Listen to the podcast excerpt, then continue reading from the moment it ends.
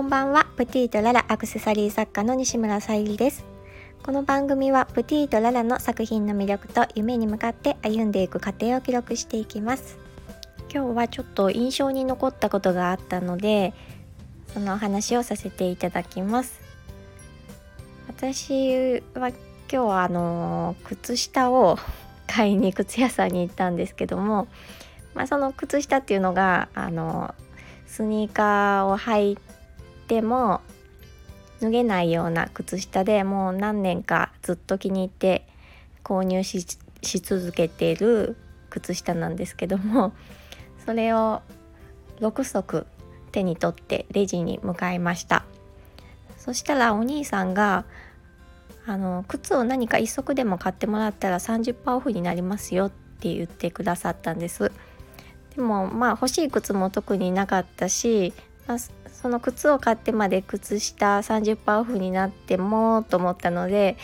その場でもうお断りするような感じでお伝えしようかと思ったらあの500円の靴もあるのでそれ買ってもらった方が今この靴下買ってもらうよりお得ですよって言われたので それにつられて見に行きました。でまあ実際見に行ってみたらあなんかまあ普段履くっていうよりかは、まあ、ちょっと川に行った時とかにあ気軽に履けそうと思ったのであいいなと思いまして 結局買うことになったんですけど。で、まあ、実際計算してもらってお会計をする時にそのお兄さんが「まあ、靴下の値段売って靴の500円を入れて売ってで30%オフにしてもらったら、まあ、実際その靴下を買うよりも通常の価格で買うよりも300円お得になりましたみたいな感じであの言ってくださって なんかすごく得した気分になりました。でまああのビビたる金額かもしれないんですけど、まあ、そのお店にとってみればまあ、無料で靴を渡したようなものになるので売上的には普通に靴下を買ってもらうよりもマイナスになるわけなんですけどそこを選択せずにお客さんの得になるようなことを伝えられたそのお兄さんってすごいなって私は思ったんです。